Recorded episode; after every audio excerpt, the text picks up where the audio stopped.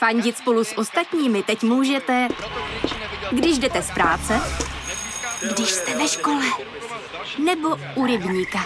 Jsme tu, abyste mohli být mezi svými kdekoliv. Tak zůstaňte ve spojení díky datům na naší nejrychlejší mobilní síti v Česku. T-Mobile.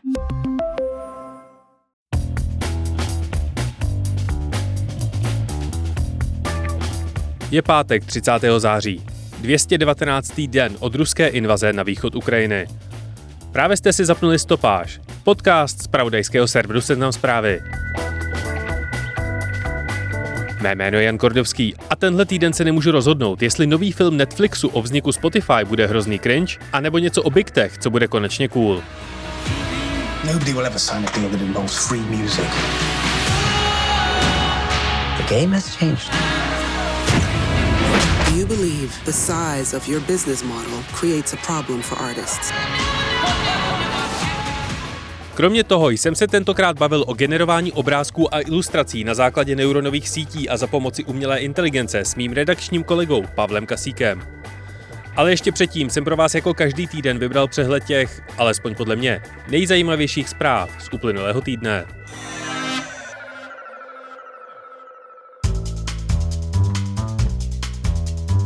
Firma Apple vyhodila ze svého App Store aplikaci ruské sociální sítě v kontaktě. Společnost je totiž většinově vlastněna lidmi a firmou, kterých se týká nový balíček britských sankcí uvalených na Rusko kvůli jeho útoku na Ukrajinu. Meta oznámila, že objevila sofistikovanou síť víc než 60 webů, které měly za úkol šířit po světě ruskou propagandu a dezinformace. Kromě původního obsahu se jich pár vydávalo i za známé zpravodajské stránky jako Der Spiegel, Bild nebo Guardian. Obsah šířili na všech platformách Mety, Facebooku, Instagramu, Whatsappu a současně i na YouTube, Twitteru nebo Telegramu. Dvojka Facebooku Nick Clegg prohlásil, že dostal za úkol dozorovat rozhodnutí, zda se v roce 2023 Donald Trump bude moct vrátit na sociální sítě Mety po jeho vyhazovou za statusy podporující útok na Kapitol. A Vladimír Putin udělil státní občanství Edwardu Snowdenovi, který se od roku 2013 v Rusku skrývá před americkým stíháním. Google tento týden předváděl, jak promění svoje vyhledávání, aby u sebe udržel víc uživatelů, místo toho, aby je posílal skrz odkazy jinam na internet. Obává se totiž, aby mladší generace nezačala víc vyhledávat na platformách typu TikTok, které jim například recept na bodůvkový koláč poskytnou rovnou ve videu.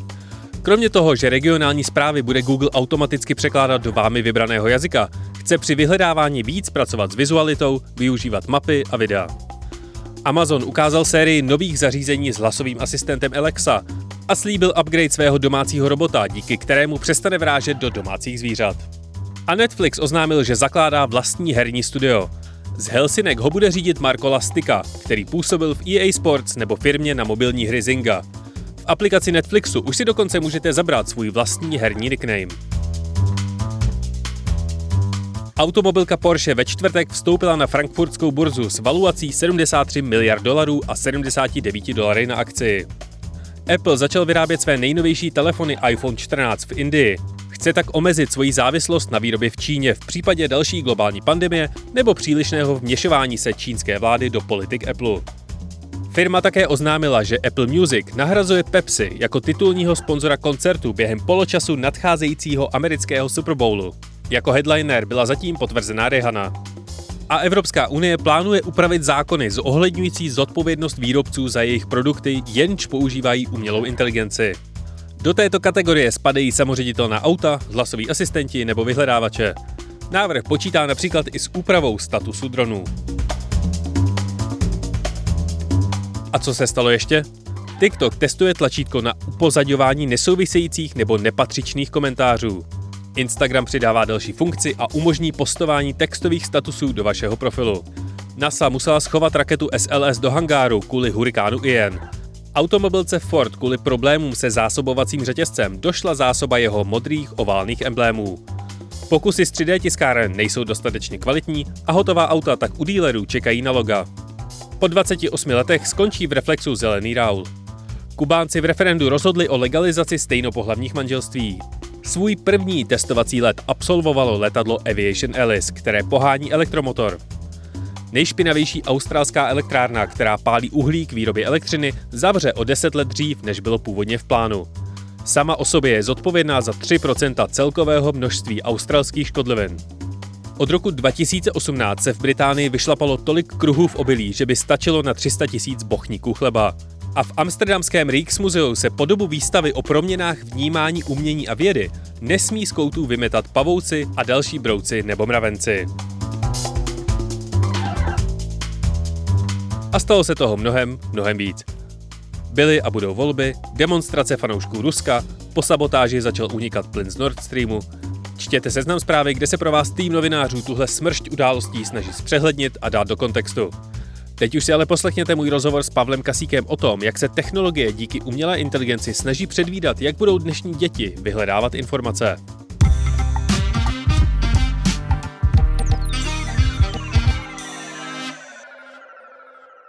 S mým kolegou z redakce Seznam zpráv Pavlem Kasíkem jste už pár epizod stopáže slyšeli, ale dneska je tu se mnou poprvé fyzicky ve studiu. Probírat spolu budeme všemožné nástroje na generování obrázků za pomoci umělé inteligence. S těmi se v poslední době roztrhl pytel. Kromě fascinujících výsledků, které jsou často buď úsměvné nebo k rozeznání od těch ručně vyrobených, skýtají ale i řadu úskalí. Pavle, ahoj, jak se ti líbí tady v našem kumbále? Ahoj, no je to tady, je to tady červený. je to tak? Jako, jako logo seznamu. To je pravda. Tenhle týden vyšel u nás na seznam zprávách jeden z mnoha tvých článků o generátorech obrázků využívajících neuronových sítí a umělé inteligence. Co tě na tomhle tématu fascinuje? Mně to přijde trošku jako setkání úplně s novým druhem komunikace, s novou formou života. Trošku, když to nadnesu, tak je to jako setkat se s mimozemšťanem, který nás dlouho studuje, něco o nás ví překvapivě dobře a něčemu zase vůbec nerozumí. A je neuvěřitelně mocný, dokáže toho spoustu a zároveň některým věcem rostomilé, rostomilé nechápe, že pes, když něco kousne, takže to kouše pusou, nebo nechápe, jak vypadá Praha Eh, zasněžená a zkouší to nějak odhadovat. Je to zkrátka hrozně zajímavé. Myslím si, že to vůbec zatím nedocenujeme a trošku mi přijde, že se o tom málo mluví. Každá technologická věc potřebuje samozřejmě vlastní názvosloví, kterému nikdo nerozumí. Takže jaký je rozdíl mezi slovem tomhle případě model, robot, umělá inteligence, neuronová síť? Co vlastně budeme v tomhle rozhovoru používat jako ten generátor co uh, vyplivne potom ten obrázek.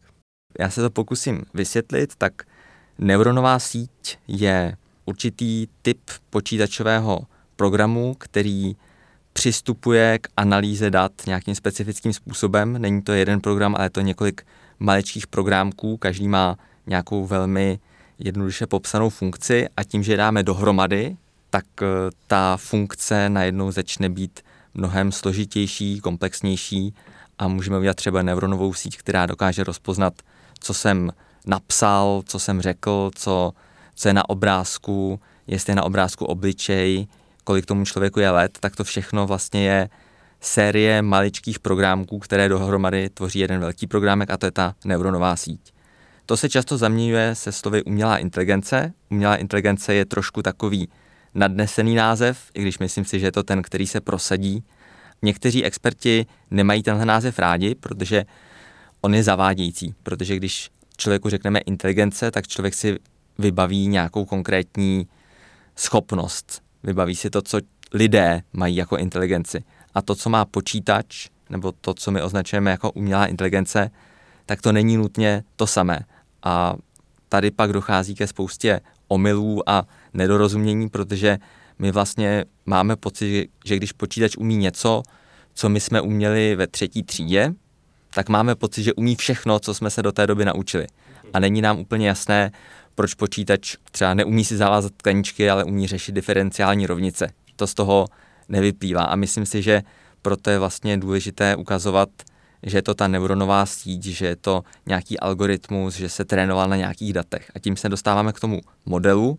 Model je vlastně výsledek toho natrénování neuronové sítě na nějakých datech. Teď teda model je spoustu různých věcí, ale v kontextu strojového učení, tak eh, model je nějaký výsledek natrénovaný na datech. Takže už je to neuronová síť natrénovaná na nějakých datech a tím pádem je schopná relativně rychle, ne úplně rychle, ale relativně rychle dávat nějaké výsledky. Řekněme, že bych chtěl udělat neuronovou síť, která dokáže poznat želvy. Když bych neměl k dispozici neuronové sítě a podobné algoritmy, tak bych měl docela problém, protože nejenže želv je spoustu různých druhů a tak dále, můžu mít různé barvy, ale já je taky můžu mít vyfocené z blízka, z dálky, ze spoda, ze zhora, ze strany. Je to strašně moc různých věcí a napsat na nějaký klasický program, který by říkal, pokud vlevo nahoře vidíš zelený pixel, jdi na řádek 481, to by nefungovalo. Takže jsou nějaké způsoby, jak by si to člověk mohl trošku obejít, ale vlastně jediný dnes reálně používaný je, že se na to napíše algoritmus strojového učení, neuronová síť, která se bude učit na datech. A my musíme vzít hromadu obrázků, čím víc, tím líp, a čím růzdorodějších, tím líp. A některé obrázky budou mít želvu a u nich bude napsáno, tady je želva, a některé nebudou mít želvu a u nich bude napsáno, tady není želva. A na nich se ten model vytrénuje a pokusí se najít, co je želvovitost obrázku, co dělá tu želvovitost. No a pak mu dáme hromadu jiných obrázků, který neviděl a otestujeme, jestli ten model dává nějaké reálné výsledky. Je tam spoustu prostoru pro to udělat to špatně.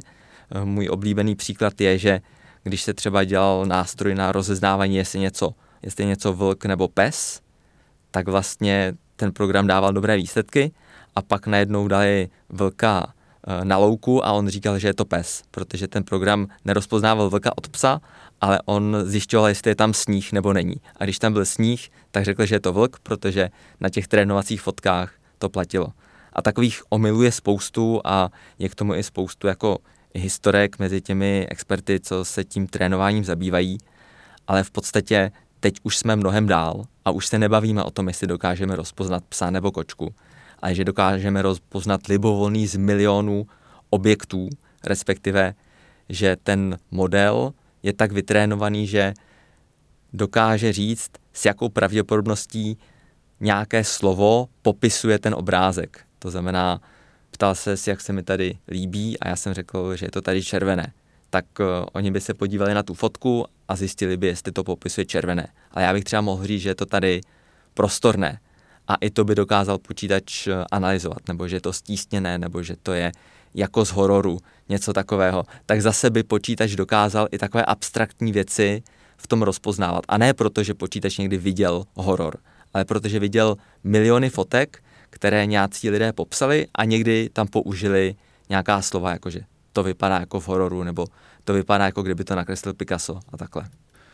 Už jenom to, že ten počítač se rozhoduje na základě dat, které mu dají lidi, tak už jenom to vyvolává tolik červených světílek, mm-hmm. Že si neumím představit, jak takhle komplexní systém můžeme udržet v nějakých mantinelech, aby najednou nezačal Eh, kreslit všude hákové kříže a vytvářet obsah pro fanoušky Donalda Trumpa? Eh, jednoduchá odpověď je, že se tomu nevyhneme, protože i kdyby nějaký konkrétní systém to dokázal ukočírovat, eh, dá se to dělat několika způsoby a třeba OpenAI, organizace, která přišla s tím prvním významným modelem DALI 2, tak ta se snažila opravdu to dělat pečlivě, to znamená jednak filtrovali už ty fotky předtím, než eh, šli vůbec do toho trénovacího procesu, filtrovali popisky, aby se tam nedostaly popisky, které souvisí třeba s nějakým násilím nebo dětskou pornografií nebo takového. A kromě toho eh, ten přístup je na pozvánky a zase instrukce musí vyhovovat nějakým, eh, nějakým pravidlům.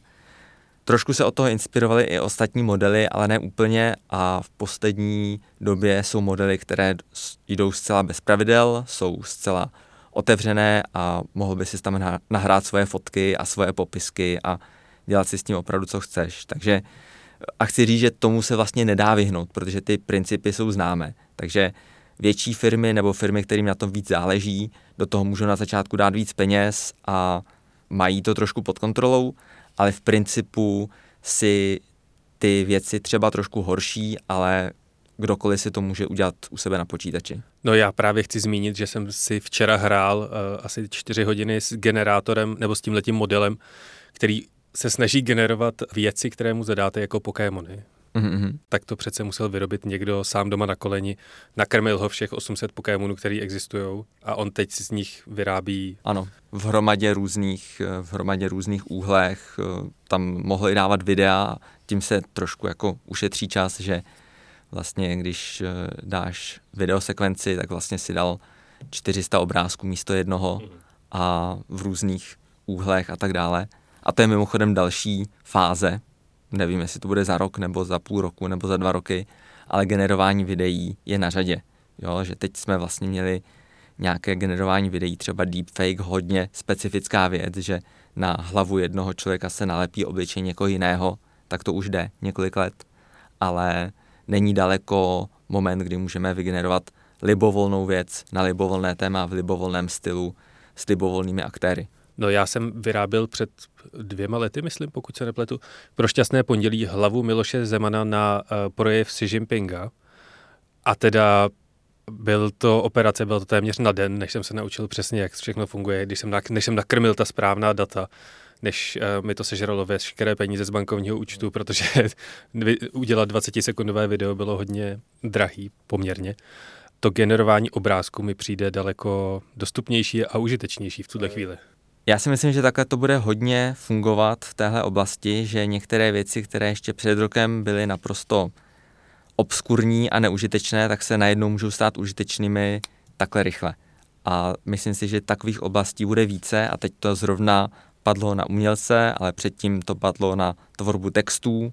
Ehm, já vlastně už dlouho libovolný text, který píšu, tak si zároveň nechám jen tak z legrace vygenerovat i strojové učení, které umí generovat texty na základě zadání. A někdy je to inspirativní, někdy je to legrační, ale rozhodně, když to vezmu všechno dohromady, tak je to připomínka toho, že to, že jsou lidé kreativní a to, že já si vydělávám tím, že dávám za sebe písmenka a slovíčka, takže to není až tak unikátně lidská činnost, jak jsme si možná nedávno mysleli, že je. No třeba přepisy sportovních výsledků, tak na to už se umělá inteligence používá docela čile, ne? Na západě. Přepisy vlastně čehokoliv, co se týká mluveného slova.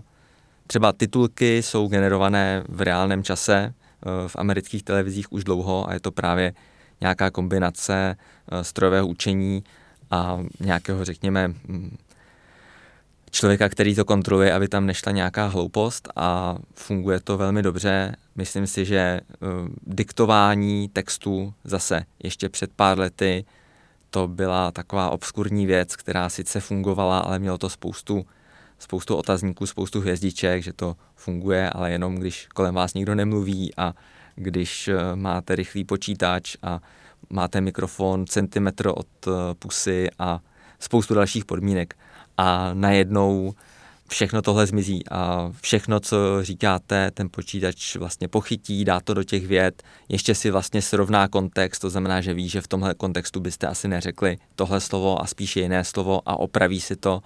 A už je to na úrovni toho, když, váš, když vás přepisuje zdatný stenograf a ještě teda výrazně levněji. Ostatně, když jsme u toho, tak my až tady dotočíme, já to vypnu, uložím si ten soubor, který právě nahráváme a pošlu ho na server, který mi ho během pěti minut přepíše a vyplivne to přesně v té kvalitě, kterou si teď popisoval. Každopádně, řekněme, že já si chci vytvořit obrázek psa, který jede na skateboardu přes Karlův most. Jak to udělám? V podstatě máš na výběr několik, eh, několik modelů, několik, eh, několik dostupných nástrojů. Já jsem testoval Crayon, eh, testoval jsem Midjourney a testoval jsem Stable, Stable Diffusion od firmy Stability nebo od Združení Stability a všechny z nich mají vlastně nějaké výhody a nevýhody. Ten krajon je zdarma, rychlý a to jsou tak všechno jeho výhody. Nedává moc dobré výsledky, je to taková hra a vlastně v době, kdy eh, ještě nebyly dostupné ty dobré generátory, tak tohle byl jediný generátor, který dostupný byl a myslím si, že to na internetu způsobilo trošku nedorozumění ohledně toho, co to umí a co to neumí, protože lidé se vlastně někde dočetli o tom dobrém generátoru, vyzkoušeli tenhle špatný a pak říkali, no tak to teda nadělají, že to jako nic, nic není. A byla to taková jako vtipná hračka, umělo to někdy obličeje prezidentů, takže si tam lidi generovali uh, Putina jako Voldemorta z Harry Pottera a takové věci. Takže jako bylo to vtipné a vlastně nejlepší to bylo v tom, když to generovalo něco hororového, protože ty výsledky byly hororové, když člověk horor generovat nechtěl. Uh, pak do toho vlastně vpadlo Midjourney, které vlastně trošku narušilo ten monopol hm, té firmy OpenAI. Napřed vlastně OpenAI měla monopol na tyhle dobré generátory. Eh, Google přišel se svými Imagine a Party, ale ty nejsou úplně dostupné, ty jsou opravdu jenom na pozvánku, to jsem testovat nemohl. No a s čím si hraju nejvíc je Stable Diffusion, což je nástroj, který je vlastně úplně otevřený, to znamená, kdokoliv si ho může nainstalovat na svůj počítač, i když je to docela náročné, nebo může použít některou ze služeb online. Já používám Dream Studio, která se mi líbí, že tam docela rychle dávají uh, nové funkce. Uh, nevýhoda samozřejmě je, že když člověk používá ty nástroje online, tak uh, pokud není součástí nějakého toho pozvaného týmu experimentátorů, tak za to platí. Ta cena je, myslím, já platím 10 dolarů za tisíc vygenerovaných obrázků, což se zdá jako tisíc vygenerovaných obrázků, když by si člověk představil zeď tisíce obrázků, tak to je, to je spoustu, že jo, to nikdy nevyčerpám. A vyčerpám to za dva večery, protože člověk většinou nevygeneruje jeden obrázek. Většina těch věcí, co uvidíte, jsou vygenerované tak, že někdo vygeneroval 10 obrázků, ten, který se nejvíc líbil, tak si vybral, vlastně si ho tak jakoby zamrazil a pak už pracoval s ním a ladil různé věci, přidával další slova a tak dále. Takže když se vrátíme k tomu příkladu, tak já bych si teda otevřel nástroj Dream Studio, který používá model Stable Diffusion a napsal bych anglicky pes s tenisákem v puse na Karlově mostě, fotografie focená zblízka třeba. Nastavil bych si nejlevnější generování, to znamená malé rozlišení a nechal bych vygenerovat devět těch snímků, ono by mi to relativně rychle, do sekundy udělalo 9 snímků. Já bych se na ně podíval, některé by byly úplně šílené, že by tam ten pes měl tak velký tenisák, že není vidět jeho hlava, někdy by ten tenisák byl vedle něj, někdy by eh, byl ve vodě a za ním by byl Karlův most a takové věci. A postupně bych eh, našel ten, který se mi líbí, začal bych to zpřesňovat, zmrazil bych eh, ty instrukce, tomu se říká sít, a začal bych vlastně přidávat nějaká slova, která by tomu počítači pomohla pochopit, co, co vlastně po něm chci. Tady je možná dobré říct, jak vlastně to generování funguje, protože ona je to taková vlastně docela vtipná magie, takový vtipný trik, protože ono to funguje úplně jinak, než když člověk maluje. A já vždycky říkám, že to funguje jako v tom vtipu, když se zeptali údajně, že je to vtip, zeptali se Michelangela, jak vlastně dokázal vytesat tu nádhernou sochu Davida, jak vůbec něco takového může udělat. A on říkal, to je jednoduché, já jsem vzal velký kus kamene, podíval jsem se na něj a pak jsem odštípl všechno, co nevypadalo jako David.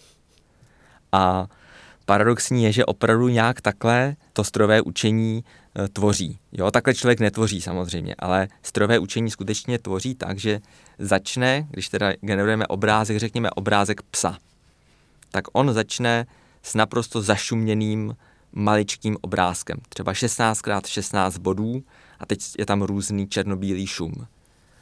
A on má dvě sítě. Jedna, která upravuje a jedna, která kontroluje. A ta, která kontroluje, řekne, tohle nevypadá jako pes. Tak ta, co upravuje, to zkusí upravit. Neví moc jak. A ta, co kontroluje, řekne, tohle nevypadá jako pes. A je to trošku lepší než to předtím. A teprve po nějakém třeba tisíci, milionu opakování tam z toho začne lézt něco jako hlava a ta, uh, ta síť, co je ten kontrolor, tak začne jásat, jo, začne říkat, jo, to je super, to je na 90% pes. A pokud v našem nastavení 90% je dobré, tak pokročí do dalšího kola a začnou zvyšovat to rozlišení. Takže z jednoho bodu se stanou čtyři body a zase to budou zkoušet. A takhle to budou ladit tak dlouho, dokud nedojdou k něčemu, co vyhovuje tomu zadání. To znamená, že ta ta síť kontrolora je spokojená, že všechna naše slova jsou tam dostatečně reprezentovaná, případně, že už to víc nejde. A v tu chvíli nám ukáže ten obrázek a my tam vidíme to, co jsme chtěli, nebo třeba něco, co jsme nechtěli, zvlášť když člověk generuje třeba obličeje, tak se občas dočká opravdu jako výtvorů, které třeba nechtěl vidět a je to, je to vlastně vtipné. Na druhou stranu tím, jak se ty sítě zlepšují, tak čím dál častěji ty výsledky vlastně už na první, druhý pokus vypadají relativně dobře. A ty sítě se ale zrychlují, zlepšují neuvěřitelně rychle. Co si vybavuju před rokem, tak uh, funguje to na tomhle principu. Čím více obrázků vygenerují, tím jsou lepší. A proto v poslední době vidíme takovou explozi těchto nástrojů? Spíš jde o to, že opravdu to nakrmili větším množstvím dobře popsaných dat a lépe si pohráli uh, s tím nastavením. Vlastně dá se to představit jako hromada různých posuvníků. My si to můžeme nějak nazvat, ale je to jako kdybychom uh, měli text a zvyšovali jeho sladkost. Jako text nemá sladkost, mm-hmm. ale když to tam přetáhneme úplně doprava, tak vidíme, že nám tam lezou zdrobnělinky a když to přetáhneme úplně doleva, tak vidíme, že nám tam lezou z prostárny ta neuronová síť má těch posuvníků třeba milion a my bychom si s každým z nich mohli nějakým způsobem hrát a je teda lepší, když to nebudeme dělat ručně a necháme to zase na té neuronové síti, aby sama sebe optimalizovala. To znamená, že my můžeme ukázat, tyhle výsledky jsou lepší, tyhle ty jsou horší. Plus třeba co se týče těch obličejů, tak se dá vlastně nad tuhle tu generativní neuronovou síť se ještě nad ní dá postavit nějaká další, která bude třeba něco odchytávat. Takže když uvidí obličej, tak se ho bude snažit korigovat, aby byl souměrný. Takže ty časté chyby, že jedno oko třeba uletělo, nebo že tam byly dvě pusy, tak tyhle časté chyby prostě budou rychleji odchycené. Kdo vlastně tyhle ty služby vůbec provozuje? Kdo má zájem na to, aby existovaly a jaký je jejich business model mm-hmm. a k čemu to vlastně ve finále tím pádem je. Když do toho investuje někdo tolik energie a financí, protože ta počítačová infrastruktura uh, není zdarma ani ta energie, tak uh, to přece musí k něčemu být použitelné. Spoustu toho výzkumu nemuselo být přímo děláno za účelem zisku. Někdy je to opravdu snaha to posunout ještě o trošku dál. Samozřejmě velký kus práce na tomhle dělali třeba týmy v Google nebo ve Facebooku, kde samozřejmě oni potřebují rozumět tomu, co na obrázku je. Takže jak Google, tak Facebook mají eh, modely, které jsou i částečně veřejné, eh, které umí rozpoznat, co je na obrázku. A to je samozřejmě součástí eh, tohodle. U tohohle tě hned zastavím. Co je pravdy na tom, že pokud vyplňuji někde heslo, nebo se někde registruju a je tam kapča, kde poznávám hydranty na ulici, je tohleto model, který učí samoředitelná auta rozeznat hydrant? Nevím, jestli přímo samoředitelná auta, ale určitě to trénuje nějakou síť. Takže ano, zprostředkovaně to se dostane do toho auta. Že Google má svojí, eh, jednak svůj nástroj na kapči a jednak má svoji firmu, která trénuje a vyvíjí samořídící auta Waymo, takže určitě to propojení se tam nabízí a já vím o tom předchozím modelu Google Captcha, eh, Recaptcha, který skutečně učil vlastně, co je a co není um, vlastně libovolný obrázek. Trénovali vlastně síť uh, pro to, aby dokázali vlastně lépe rozpoznávat uh, text. Takže tam vlastně byl text, který byl zamotaný a bylo to poslané na Google Books. To znamená dost často v Google Books, což je ohromný projekt, který vlastně skenuje knížky, tak někdy u nějakého slova si nebyli jistí, jestli to rozpoznali správně a tak ho zahrnuli do té kapči. To byly takové ty rozmazané, uh, rozmazaná písmenka. A vždycky jedno z těch slov znali a jedno z těch slov neznali. Takže tou jednou odpovědí my jsme ověřili, že jsme skutečně člověk, že umíme číst a to druhou odpovědí jsme učili robota.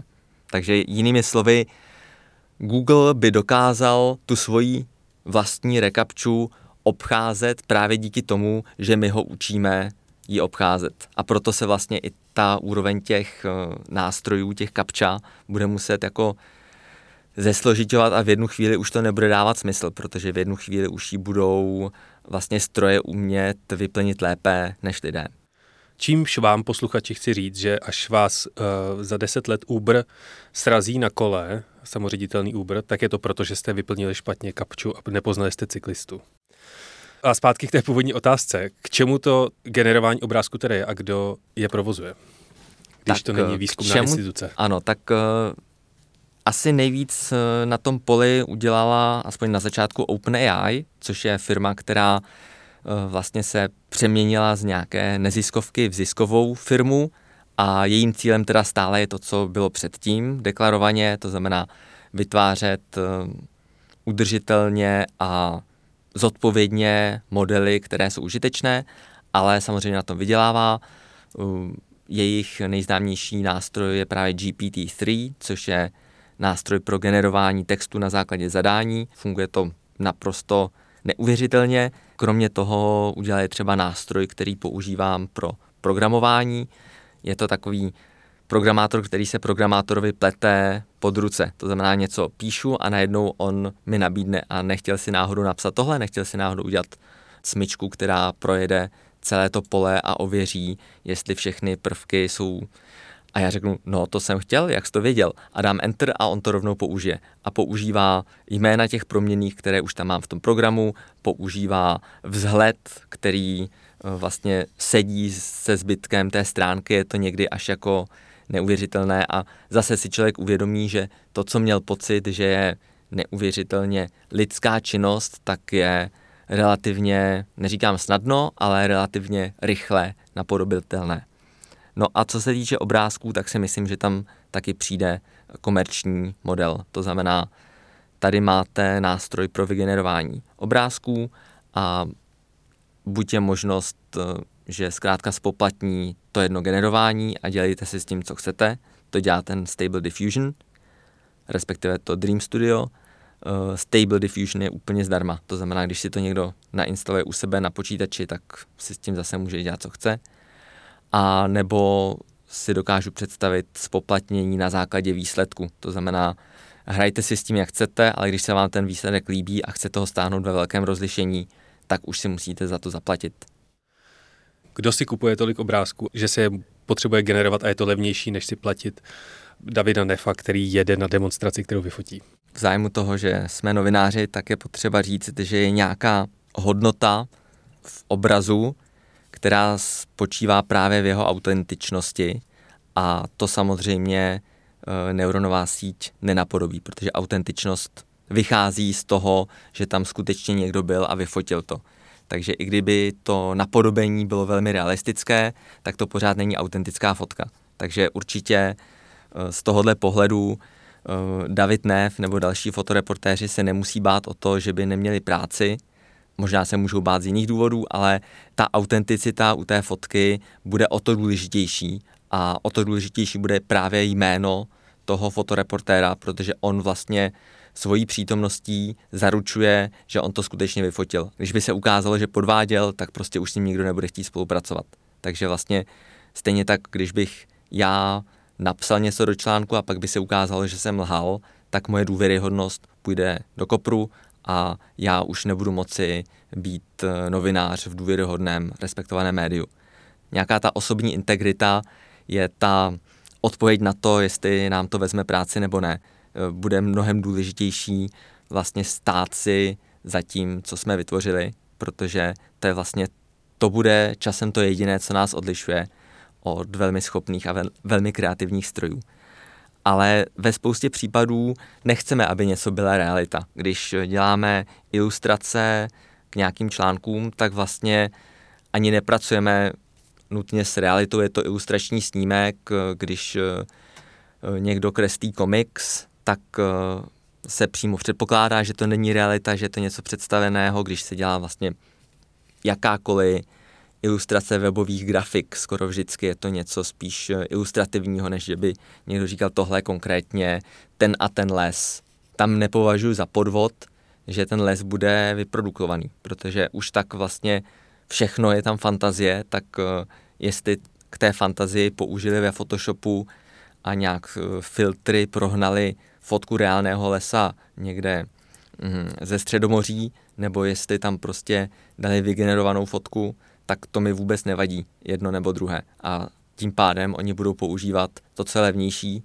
No a co opačná strana uh, problému, že chci ukázat něco, co se nikdy nestalo. Takže třeba posledních 14 dnů se divoce protestuje v Iránu proti represivnímu režimu. Ale co když ten režim, který má k dispozici finance i lidské zdroje, tak bude chtít vygenerovat fotku toho, jak lidé protestují za ten režim. Můžu tomu robotovi říct, respektive tomu modelu, tomu nástroji říct. Chci fotografii deseti tisíc demonstrantů, který podporují režim v Iránu. Určitě, jako můžeme mu říct, co chceme. Tady teda chci říct, že úplně nejjednodušší tohle vygenerovat je vzít libovolnou fotku a říct tohle fotka toho a toho. Tomu se říká taky někdy cheap fakes, to znamená vzít něco a jenom tomu dát špatný popisek a ono to často nedělá stejnou paseku a je to mnohem levnější. Myslím si, že eh, tady konkrétně největší potenciál pro zneužití vidím u konkrétních uh, obličejů, u konkrétních postav. To znamená, když je vygenerovaná fotka někoho, kdo má rozpoznatelný obličej, hodně se tam generují různí ti uh, prezidenti nebo politici, ale i se třeba hodně generovali herci a herečky, tak tam vlastně si můžete opravdu vymyslet, co má ten herec dělat a on to na tom obrázku bude dělat.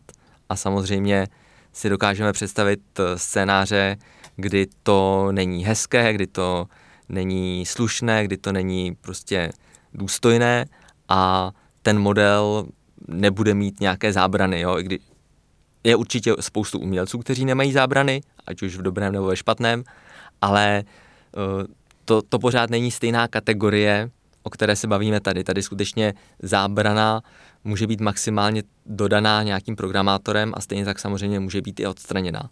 Tam vidím, že si budeme muset trošku změnit náš vztah k tomu, co očekáváme jako vztah s realitou, když vidíme fotku. Už teď to máme zřejmě trošku rozvázané, už já nevím, 10-15 let, když vidíme nějakou fotku, kde není úplně to, co čekáme, tak si říkáme, není to náhodou Photoshop, to už by snad všichni lidé dneska měli trošku tušit, že fotomontáž je relativně jednoduchá věc, takže z tohohle důvodu se úplně nebojím, že to bude hrozit, že by někdo nevěděl, že existují fotomontáže, ale určitě ty fotomontáže budou mnohem levnější, budou, budou mnohem důvěryhodnější, budou výrazně propracovanější, zároveň tam jsme spěli tak jako tak. To není to největší překvapení, který vidím v tomhle. Pro mě to největší překvapení tady je, že opravdu si musíme změnit představy o tom, co to znamená být kreativní. A já to vidím, když se bavím o tomhle nástroji s umělci a vlastně už od jara jsem se o tom bavil s několika umělci, i třeba s dalšími lidmi, co pracují s grafikou nebo jsou prostě v kreativní profesi a někteří na to reagují velmi vlastně pohoršeně nebo nenávistně, někteří na to reagují s nadšením, někteří s obavami a někteří opravdu vlastně filozofují tváří v tvář tomuhle, co to teda vlastně znamená být kreativní, protože ono to, dřív jsme to měli jednoduché, protože kreativní byl někdo, tedy člověk, kdo vytvářel vlastně věci, které v realitě neexistují. Tak to byla kreativita. Ale to už teda zjevně vidíme, že počítač umí taky. Takže pak jsme mohli chvilku říkat, že kreativní je někdo, kdo umí vlastně si ovlivnit, jak moc nebo jak málo to má být uh, vstaženo k té realitě. To znamená, počítače teda tvořili abstraktní, neexistující věci a ten umělec dokázal uh, vzít něco reálného a proměnit to v něco nereálného.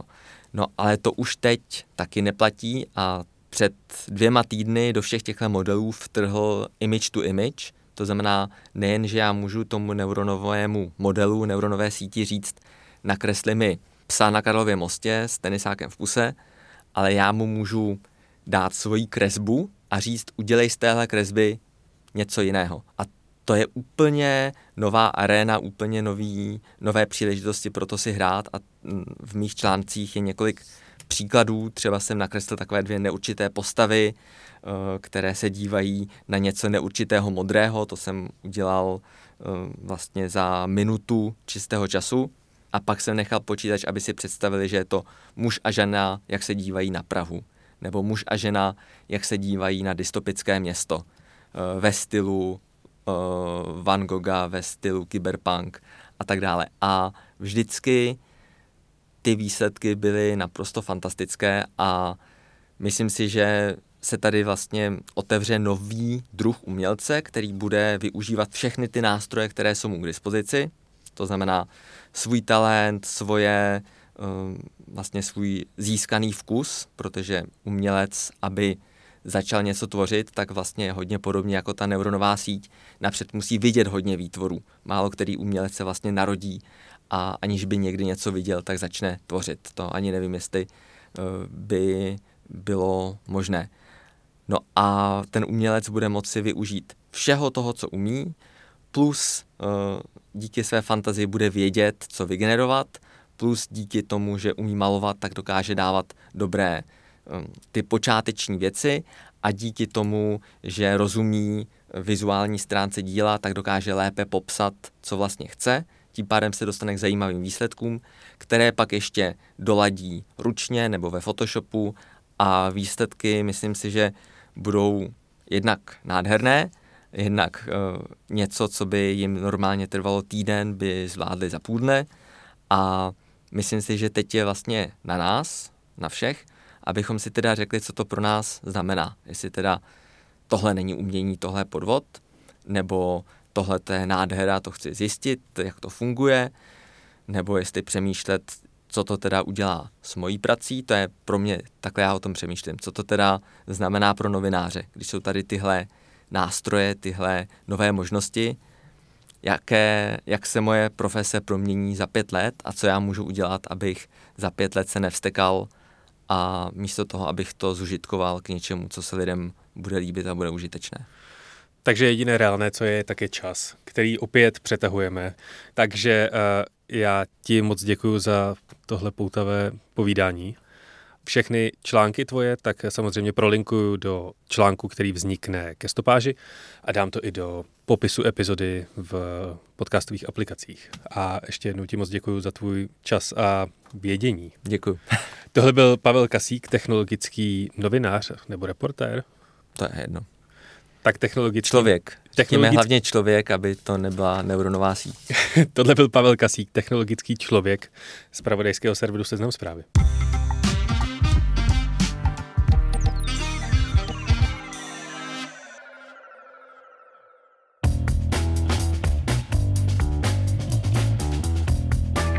A to je ode mě pro tento týden opět vše. Tentokrát chci moc poděkovat všem, s kým jsem se bavil na výjezdu v Levodole v Brně.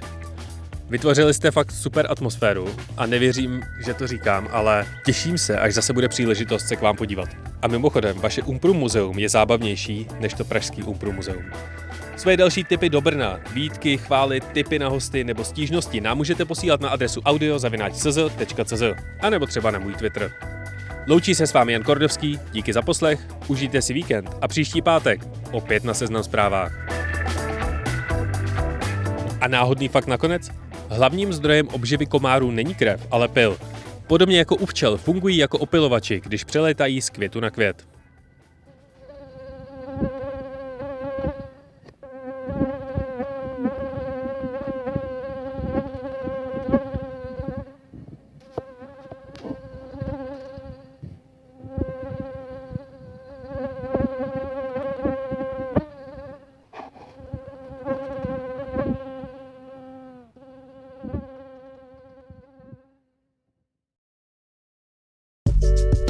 Já jsem Jonáš Zbořil. A já jsem Jana Patočková. Oba píšeme o kultuře. A o popkultuře. A teď o ní budeme i mluvit. V novém podcastu Seznam zpráv, který se jmenuje Kulturák. Každý týden vám přineseme to nejzajímavější ze světa umění, filmu, hudby, literatury, prostě ze všeho, co by vám jako čtenářům, divákům, posluchačům nemělo vůbec uniknout. Poslouchejte nás každé úterý na Seznam zprávách, na podcasty.cz a ve, ve všech, všech podcastových aplikacích. aplikacích.